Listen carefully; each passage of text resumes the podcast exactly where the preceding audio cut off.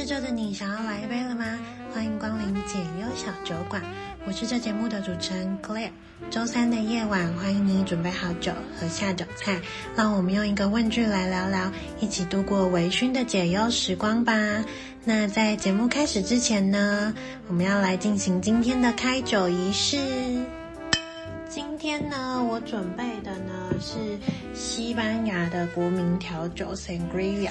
但是我准备的是热热的版本，有点像是呃圣诞节大家会喝热红酒的那个概念，然后只是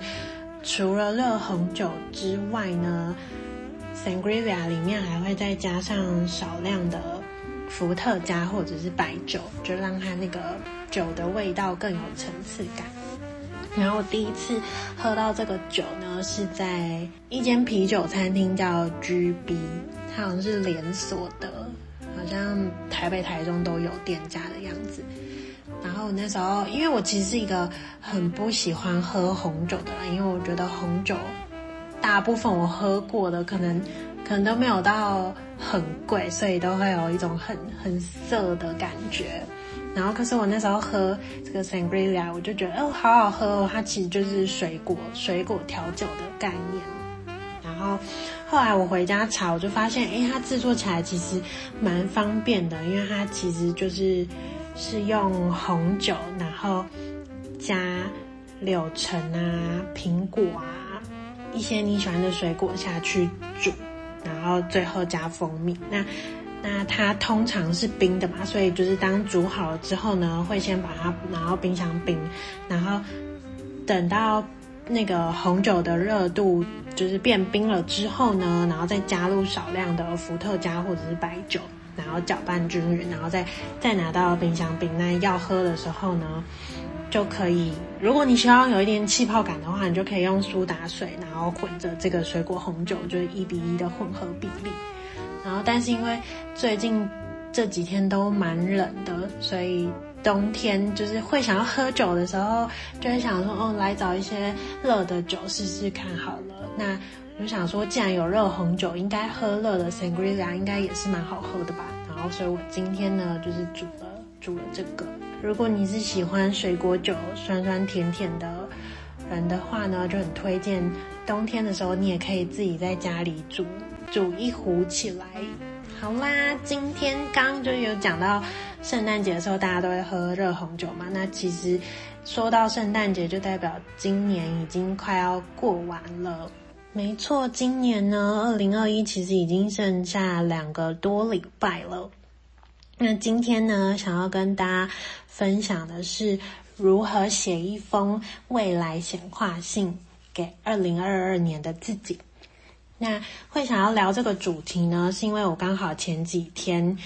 有听了一场直播，然后是很厉害的社群顾问 S 边，然后跟一九茶室这个 podcast 的主持人 Joyce 一起联合开的一个 IG 直播，然后直播里面呢，就是教大家如何写一封未来显化信给自己。那这个概念呢，其实就是有点像是跟宇宙许愿，有点像是我之前在农历新年的时候有教大家怎么做梦想版的那个概念一样，然后只是它是用文字的方式呈现，然后而且，呃，就是据 Joyce 的说法，因为他去年就有写过这个信，然后他信里面写到的想要实现的事情，其实在今年回头过来看，已经实现七八成了。就是一个算是能让愿望成真蛮厉害的实现率啊，就是以这样回回看来讲的话，那他在直播中呢就分享了他去年写的那封信的内容，然后以及该如何写法。嗯、首先来介绍一下怎么写的写法，它其实你就是要以一个完成式，然后。尽量多描绘一点你你完成了这件事情，你会有的那种开心幸福感。可是记得是要以一个完成式的口吻，也就是说，你可能会在开头上写说：“呃，今年的你已经实现了好多事情，然后我我很替你骄傲。”这样子。呃，S 边有特别补充了说，就是。如果你已经有很明确想要做的事情的话呢，最好可以加上月份。他就举例了说，他自己也是回头过来看之后觉得很妙，因为他在去年的时候呢，有去年年初的时候有出版社找他出书，但那时候因为他工作太忙了，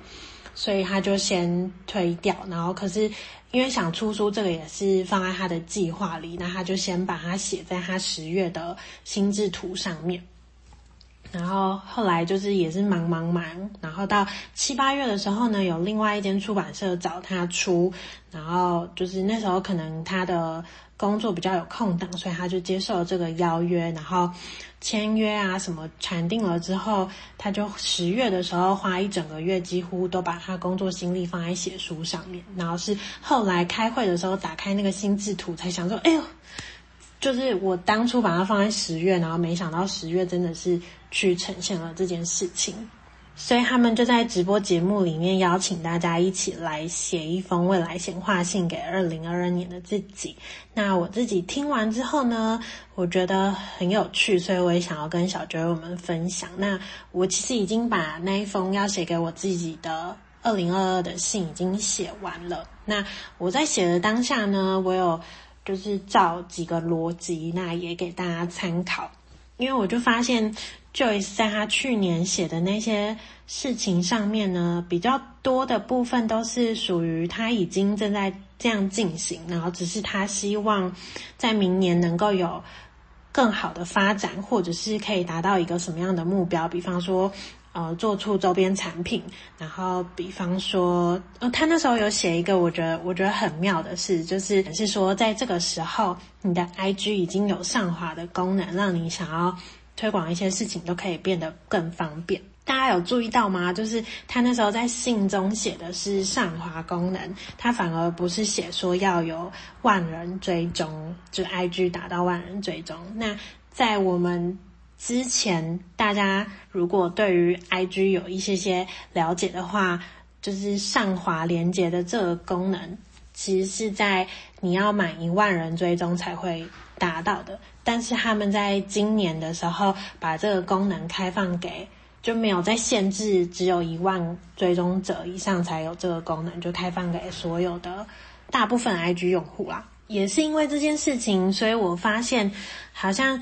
这个显化性，它其实你可以把它想象成是一个宇宙惊喜包的概念。所以你只要制定出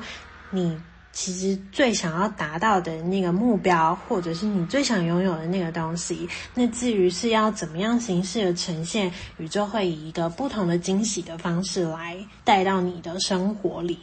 那写这封信，我觉得有几个可以遵照的逻辑，就是。第一个，你可以把它想象成这是你二零二二年理想生活的剧本，那你就是要写出这个剧本的编剧嘛。然后，可是记得这个剧情的设定是一个比较偏直人写实剧的概念，所以你可能不要把方向可能变成什么，嗯，霸道总裁爱上我比较超现实的爱情故事或爱情剧，或者是。呃，可能有一些特异功能出现的科幻片，这种就是我觉得要基于你现在目前的现况，然后你已经开始有在执行的事情，或者是你已经有一些其实是可以做得到，只是你一直没有去做的事情，就是把这个想要的事情比较聚焦在呃，是你目前在做的事情，然后做更好的延伸，这样子我觉得可以在。明年被显化出来的几率会比较高。为什么说可以把它想象成一个剧本？是我有很喜欢一个概念，是说，呃，不知道大家有没有听过，就是如果把人生比喻为一场戏的话，其实我们的剧本都是我们自己在当小天使在天上的时候为自己写下来的，只是我们不会拿到，呃，到底我们的剧本是什么？我们就是要不断的去寻找。到底我们在当小天使的时候，为自己写下来的那个完美结局到底是什么？未来显化性的形式是，你可以当你二零二二年理想生活的一个编剧。那导演的部分呢，你就交给宇宙，所以你就把剧情设定好了。那同时你是编剧，你自己也是演员，所以我们当然要很努力的去为这些剧情去做一定的功课，然后去做一定的努力跟付出。可是宇宙就会像导演一样，他会不时不时的，就是去根据你想要的这个剧本，然后。去帮你做可能你演出呈现上的调整啊，或者是给你一些从旁的协助的这个角色。我觉得在写的时候需要有一个是你现在生活上里面的延伸，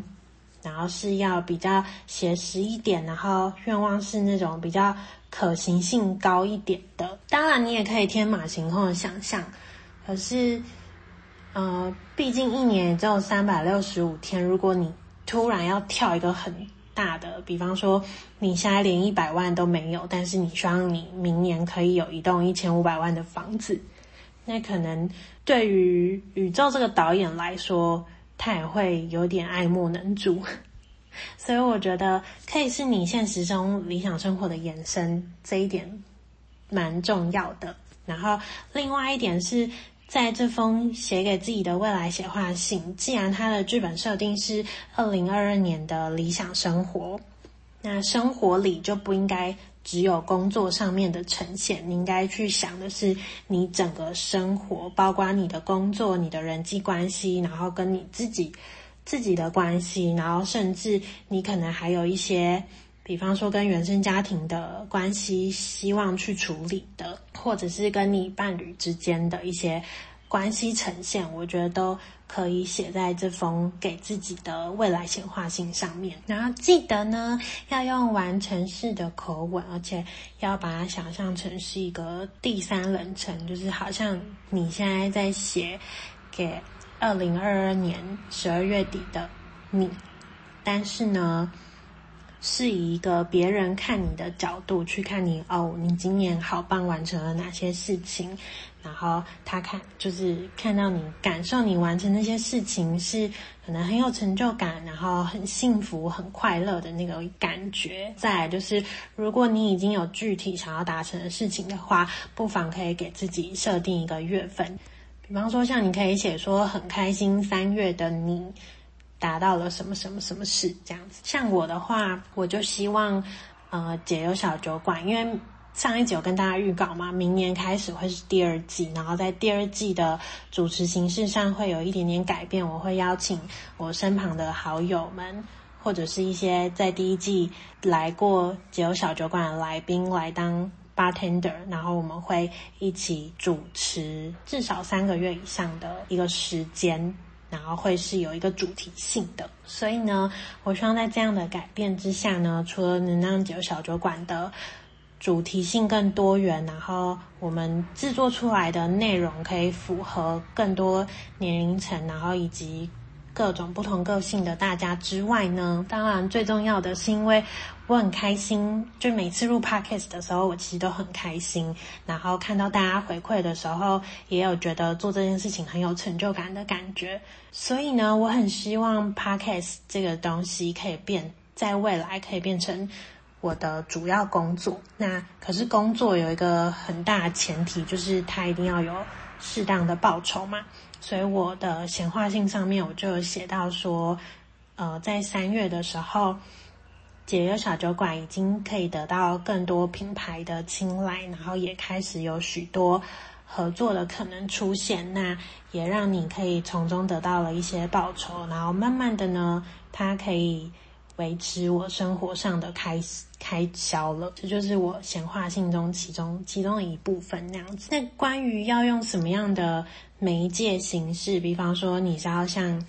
以前一样，就是用纸笔写下来，然后真的是写在信纸或者是卡片上，然后放在信封袋里好好的收着，或者是你想要写在可能你每天都会带着手账的里面，甚至你想要用电子的方式，可能写在你的 iPad 里啊，写在你的手机里，或者是呢，大家知道。就是你也可以用 Gmail，就是写完然后用 Gmail 设定，真的在那个十二明年十二月底的时候寄给自己哦。显化性最后最后很重要的是，你一定要落款，就是是白谁，然后跟你一定要落款上面说是二零二二年，可能十二月，看你几号写，就是或者是你希望什么时候收到这封信，就是你一定要把时间很清楚的落款下来。那如果你希望在明年的时候，因为毕竟三百六十五天也是蛮长的，你有可能会遗忘了这件事情。那你希望在明年年底的时候，也给自己一个惊喜，然后同时可以来检视一下，哎，你前一年给自己写的这个剧本达成率有多少？然后达成这些事情是不是真的有如你当初想象的，就是带给你生活很大的成就感啊、快乐感、幸福的感觉，就是。可以来检视的话，其实我还蛮推荐大家可以写完，不管你是真的手写下来，或者是你用电脑打字下来之后呢，你可以用 Gmail 设定，因为 Gmail 它其实是有排定时间寄信的功能，所以你就可以用 Gmail 设定，然后标题主旨你就可以打说，呃，给三百六十五天后的自己，或者是给几岁的自己，或者是就是给。二零二二年的自己这样子，随便你，反正就是把这个信的内容呢，用 Gmail 设定，然后排定时间，到时候呢，他就会在那个时候寄给你。我觉得就会有一种像以前大家很很流行会去外来明信片那个店家去寄明信片，可能给亲朋好友或者是自己的那个感觉，就是你你会有一种很惊喜的感觉，然后同时你也可以回顾。哦，原来在去年年底的时候，我希望我今年的生活是长长得什么样子？我给自己理想生活的设定是什么？那我又完成了多少？以及跟现在我对于理想生活的定义有没有哪一些改变呢？另外，除了写信给未来的自己之外呢，我自己也想要写信给一些特定的人。那因为我觉得生活除了自己很重要之外，身边这些重要的人也是让你可以达成理想生活一个很重要的条件，就是跟这些人维持良好的关系是一件很重要的事情。那。呃，像是我之前在女人迷上面有看到有一些是写给未来男友的情书。那如果你今天是还没有伴侣的人，可是你又很渴望有一段稳定，然后呃你心中所想的关系的话，那或许你也可以试着用未来显化性的方式写一封信给那个还没有出现的男朋友或女朋友这样子。那我自己呢是呃会。希望写一封信给二零二二年的我男友，就是就是算是，虽然应该没有意外的话会是同一个，但我可能会在明年的时候会有一些呃，对于我们生活上蓝图的描绘，比方说会希望我们可以呃去哪里玩啊，然后延续什么样的相处模式啊，然后再多加入一些新的尝试。那这这个部分呢，我就会邀跟梦想版一样，我会邀请我男友，就是也写一封信给我给我，然后我们就一起设定，就是在明年年底的时候，我们会在 Gmail 上收到这封来自于二零二一年写给二零二二年彼此的那封信。然后另外这封我不确定会不会寄出，但是呢，呃，一直以来我对于婚姻。有一些疑虑，其实是出自于我原生家庭的关系，然后尤其是，嗯，被我妈影响得很深。那我其实，在明年很想要好好的去处理这个问题，然后也去修复这样的关系，所以我也会写一封信给我妈，然后是针对于可能我想要的亲子关系，或者是。呃，我对于小时候他带给我的一些影响，然后到现在就是会会是比较属于想要处理原生家庭带给我目前影响的这个地方去做一个处理。那大家其实除了写信给自己之外呢，也很推荐可以写给一些。你想要改善一些关系，或者是你希望你们之间可以继续维持这样子紧密然后幸福的关系的一些特定的人，就是不管你有没有真的要在明年年底啊收到，你也可以以一种像宇宙许愿显化的方式，希望你们的关系能有怎么样的突破性，怎么样的改变，或者是。继续幸福的维持下去哦。好啦，那今天的节目呢，就先到这边。那希望大家听完呢，都可以找一个舒适的环境，然后放一些轻松的音乐，然后甚至你可以点一些香氛啊，或者是用一些蜡烛，自己在一个全然放松的状态下面，好好的来写一封信给二零二二年的自己，去试想。你明年的理想生活会是长什么样子哦？那如果大家写完想要跟我分享的话呢，也可以呃发在 IG 限动，然后 tag 解忧小酒馆的 IG，这样子呢我就会看到，然后我就可以就是跟大家有一个交流互动哦。那今天的节目就先到这边喽。那大家如果喜欢我的节目，然后或者是有什么意见想要回馈的话呢，都欢迎在 Apple Podcast 底下留言。那希望大家可以给我五星好评的评论，让我的节目可以。让更多人认识，然后也把这些内容分享给其他需要的人。那以及如果你想要用行动支持我的话呢，也可以在 SoundOn 点赞助连接，你可以用五十块一杯啤酒的价格，就可以支持我做出更多元、更丰富的节目哦。那我们下次见喽，拜拜。